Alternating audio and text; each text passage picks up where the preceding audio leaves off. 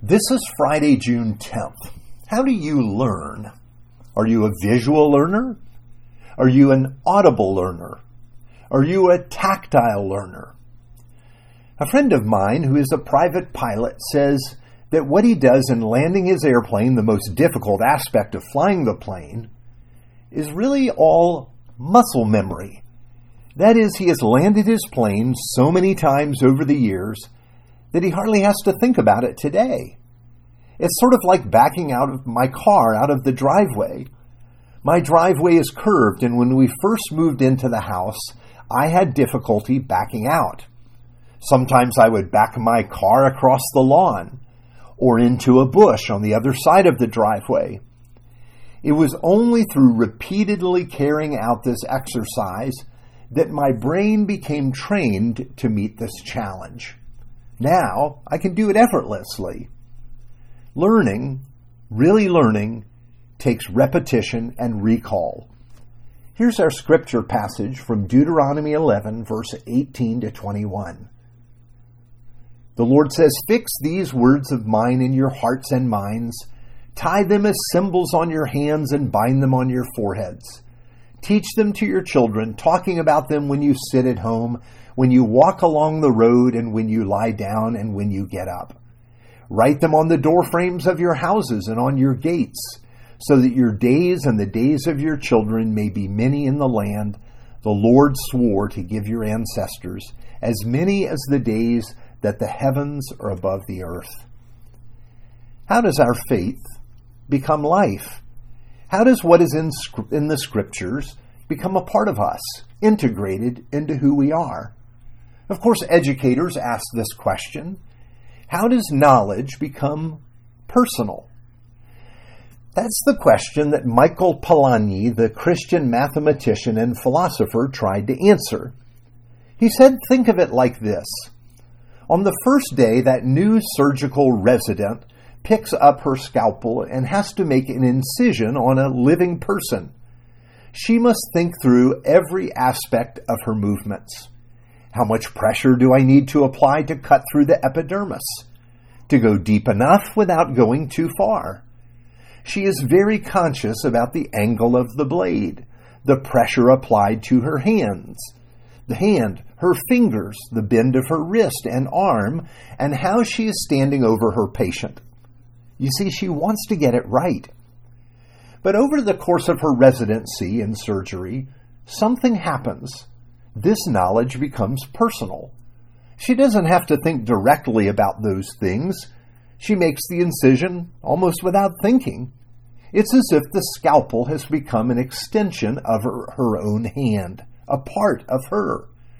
She has acquired personal knowledge. Okay, that's how it works with a scalpel, how that knowledge becomes personal. How does spiritual knowledge become personal? Well, God tells us that it all begins with His Word. Our text is another, number, another of those passages where God commands us to put His Word all around us. Yes, I think God doesn't just want His word sprinkled around us, He wants it to be in us. He says, Fix these words of mine in your hearts and minds. This is the heart learning that we began looking at yesterday. And the idea is this we can develop a muscle memory of the heart, or we can develop a default way of thinking that causes us to look to God in all things. But like the medical student in surgical residency, it takes time and it takes experience. It is as we learn the word that our mind takes it in. We come to understand what God's word means.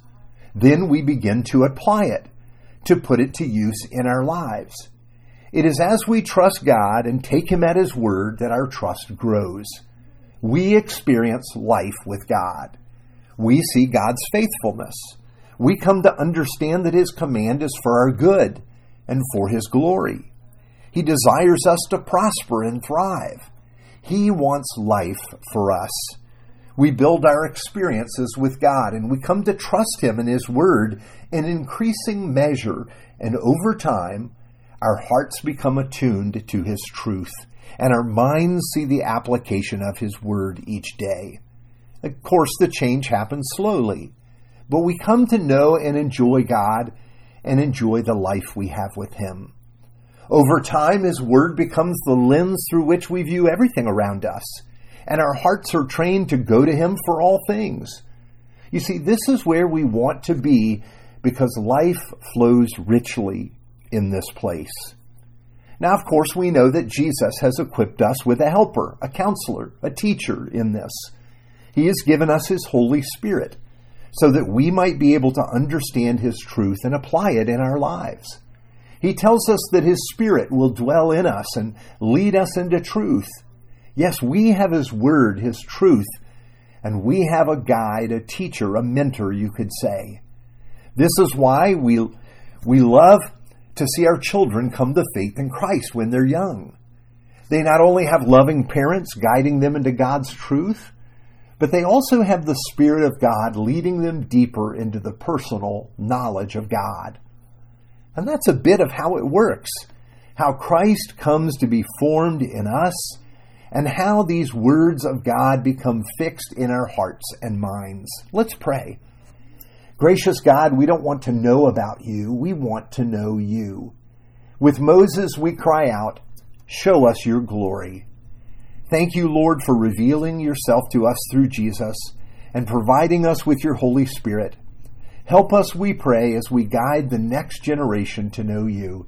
In the name of Jesus, we pray. Amen.